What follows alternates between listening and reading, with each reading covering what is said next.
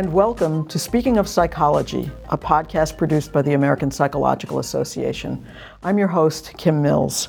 Speaking of Psychology is a podcast for anyone with an interest in the science of psychology. We talk to psychological researchers, practitioners, and educators about any and every aspect of psychology and its application to the world around us. Dr. Alex Pentland, also known as Sandy, is a professor of media arts and sciences at MIT, where he directs the MIT Connection Science and Human Dynamics Labs. He is one of the most cited scientists in the world, and Forbes magazine recently named him one of the seven most powerful data scientists in the world. Dr. Pentland's research focuses on social physics, big data, and privacy. His research helps people better understand the physics of their social environment and helps individual companies and communities and people to reinvent themselves to be, to be safer, more productive, and more creative. Thank you for speaking with APA today. My pleasure. So let's start with a definition. Social physics, what do you mean by that? Well, social physics is a word or phrase that's two centuries old. Uh, in the beginning of the 1800s, alchemy turned into chemistry in an attempt to clean up its act, and uh, natural science turned into physics. And there was this dream of doing something similar with understanding culture. And in France, in particular, there was the idea of using data and statistics to really understand the progression of culture. And that spread to England very early on. Uh, and it's why we have the uh, modern census, which asks, asks all sorts of questions. Uh, but until just recently, it's been very difficult to do very much because it's been very expensive to get data. You had to have surveys and so forth. And statistics were really not that powerful. In the last decade or so, though, you've seen this sort of floodgate of data uh, coming available from cell phones and credit cards and government and everything's digital. And then very powerful uh, machine learning uh, methods that let you do statistics that were sort of unimaginable before. And that's social physics. It's the coming together of this new technologies to better understand ourselves. So, one of the, the things that, that I think you have looked into is electronic interaction among people and what that does for creativity. Can you talk about what you found in that area? Well, we've looked at um, many different sort of situations, you know, in schools and companies, just sort of out in the wild, as it were. Um, and we do something unusual, which is we measure physical interaction uh, along with the electronic interaction. So we actually build little name badges that uh, keep account of, you know, who talked to who, where, things like that. And, and sometimes we ask people to put a little software on their phone so that we can keep track of, you know, who actually talked to each other on the telephone or who was nearby each other. And the sort of first thing to notice is, is that the electronic stuff is not as powerful as the face to face stuff. If you're talking about patterns that are predictive of uh, life outcomes, of happiness, of social health, it's the face to face stuff that just beats it hand down. That's not to say it's not important.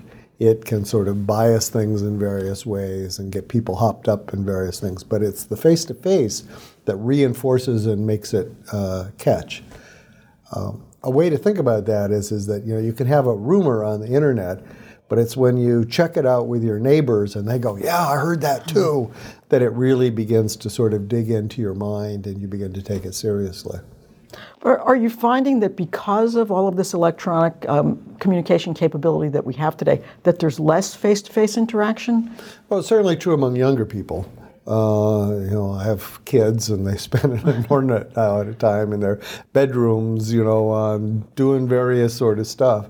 Um, and then there's a whole sort of culture of uh, uh, keeping kids really, really safe. So there's the free range kids movement in reaction right. to that. Uh, whereas when you and I were young, we sort of went out and did all sorts of stuff, and maybe for good and maybe for bad. Right? Good thing our parents don't know what we were doing. yeah, well, I'm sure they didn't. And, uh, but uh, it's not actually clear which is right. Certainly, there are things that uh, we did in our generation um, that weren't good for us or for society. We got ourselves in trouble in various ways. And you can, uh, and my kids, uh, kids at this age, don't don't experience that. Of course, they substitute these online things, which are of questionable uh, quality, and it tends to be a lot more vicious, actually, in various ways, because it has this sense of anonymity. Um, so that's a trade-off. On the other hand, uh, you know, I think teenage pregnancies have gone down. So, so, so there is an upside here. oh yeah, okay. So, uh, uh, you know, well, the thing I have to worry about, or I think I worry about, is uh, something I used to joke with my wife is, is that she'd want the kids to be clean and everything to be clean. And I said, no, no, let them eat dirt, because it's when you have these negative experiences in a sort of controlled way that you build robustness and the ability to deal with these right. things. And so I worry that uh, the, what they call snowflakeness, right, uh, comes from the lack of experience in uncomfortable situations. You're not able to deal with it as well as you could, and you can fall apart. And um, that means that uh, when you get out in the real world as an adult, uh, you're going to have some trauma that you might have, you know, toughened yourself up when you were a kid. So it's a, it's a trade-off. Yeah. So you spoke earlier about the availability of vast amounts of data right now. What kinds of um, what kinds of um, data sets are there out there that we haven't really looked at yet? What can we do with them? Well, everybody focuses on Twitter and Facebook and things like that.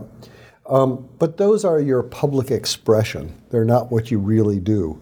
Uh, and in fact, what you uh, express and the face you put on is often only distantly related to what you actually feel and what you actually do.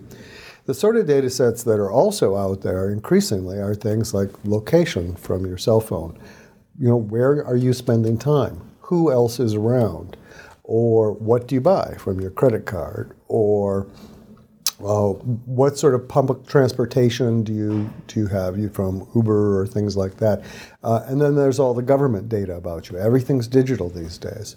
The result is is you can get a very very detailed uh, uh picture of somebody's actual behavior, not what they say, not their public face, but what they actually do, in a way that was just inconceivable a decade ago. Most of that data is legally protected. It's siloed away fairly safely, actually. Right? You don't hear a lot about it. But um, inevitably, it will begin to come together in various ways. Uh, one of the ways that's important is in research. And we don't really have uh, the sort of picture of human existence, of day to day life, of our social health, of our communities that we'd like to have most of our data comes from little laboratory experiments or questionnaires, or, and it's actually very biased, very limited, very expensive. And so you can imagine that you could make some of this data available in an anonymous, you know, contractually controlled sort of way, where you can make meters, you know, sort of happiness, of risk, of stress for communities pretty much in real time. And in fact, the experiments we've done show that that's not only possible, but it's practical.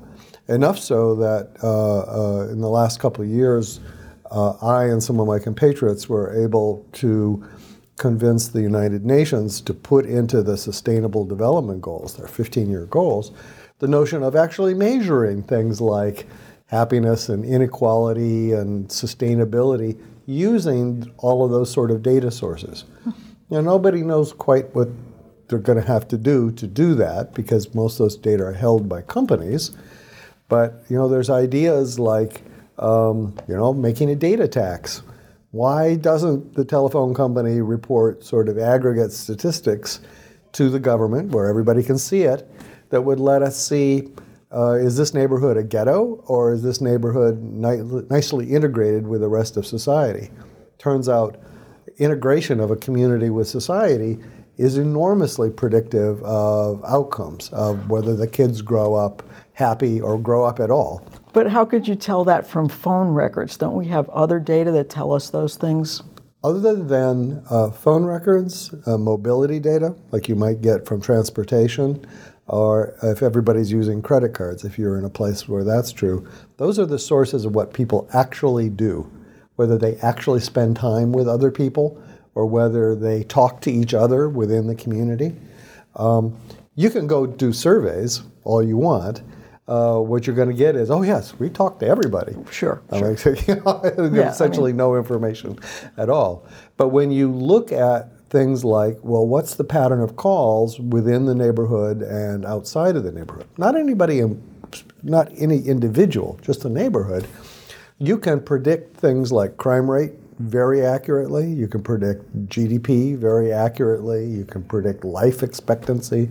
You can even predict infant mortality with great accuracy by the sort of social connectedness of the community. So our government has a lot of data about us that they are not doing anything with. Uh, Yeah, uh, that's uh, just recently. There's been a lot of hoo-ha about uh, uh, Facebook and all that. Okay, and yeah, that's Sure. that's all valid. But the other side of the coin is uh, the government has an enormous amount of data about it that's not being used to understand uh, where there are problems. So an example would be the sort of the broken windows policy of uh, you know 15 years ago, I guess now. There was a sort of initial assessment of that, looked good, so people implemented it everywhere in the country. Now the government had lots of data that could have shown that it wasn't working the way people thought. But nobody thought to look, they didn't want to release it, it wasn't their job, something. And the result is, is we got a decade of broken windows policy uh, where we never looked at whether it was working. And that you can see today, there's a lot of distress about that, and, and you know, people are mad. Uh, and the question to me is, is why doesn't the government make data that it has available uh, for research, you know, in a controlled way and safe, so there's no questions about privacy, uh, but in a way that allows public debate and scientific evaluation of whether the government and its policies are working. So I think that the sort of core thing is the government's very happy to not have people know whether the government is working or not.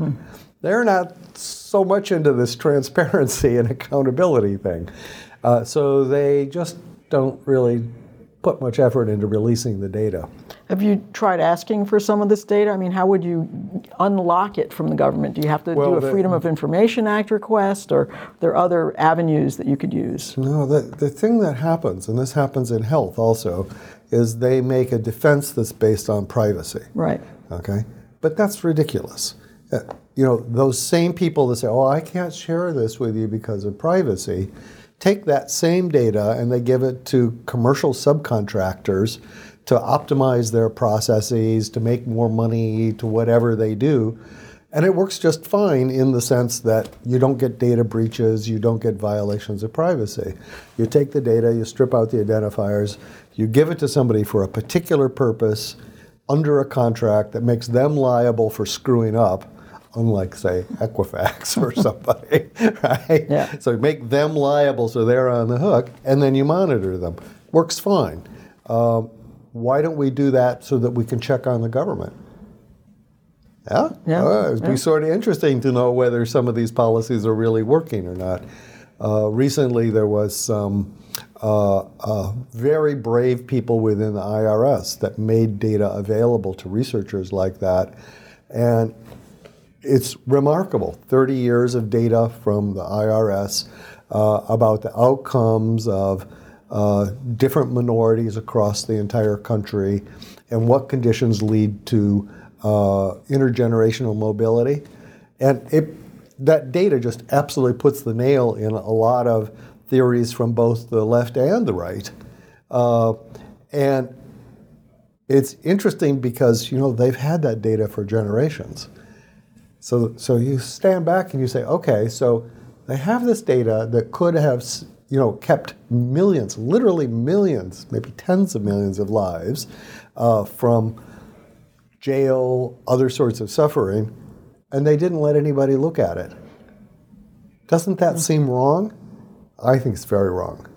Uh, so, so what this is is sort of uh, what I'm saying is, is we need to bring science to the data that we already have, we need to do it in a controlled way that preserves privacy and so forth, of course. Um, but we need a lot more accountability and transparency using the data that already exists.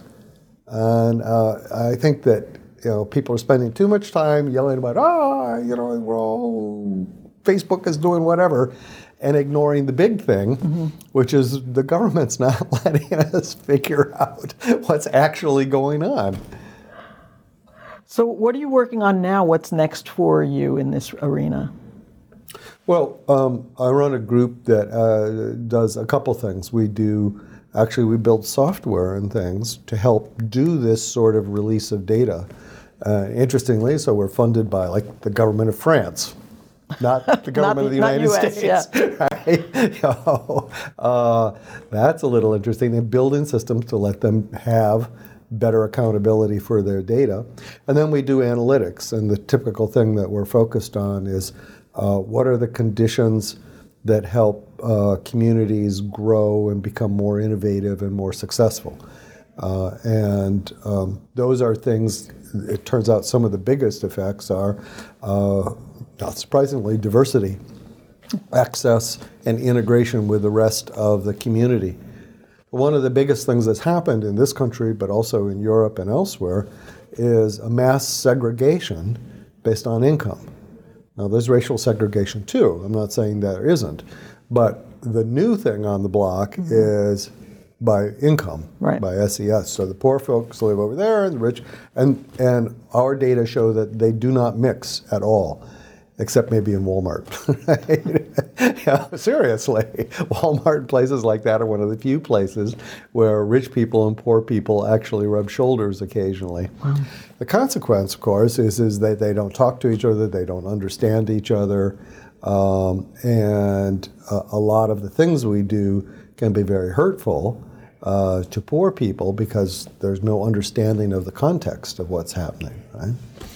Uh, so those are the sorts of things we do. Uh, again, it's interesting who funds that. Uh, so it's uh, it's people like you know European governments and and some of the big uh, financial firms are interested in that sort of thing.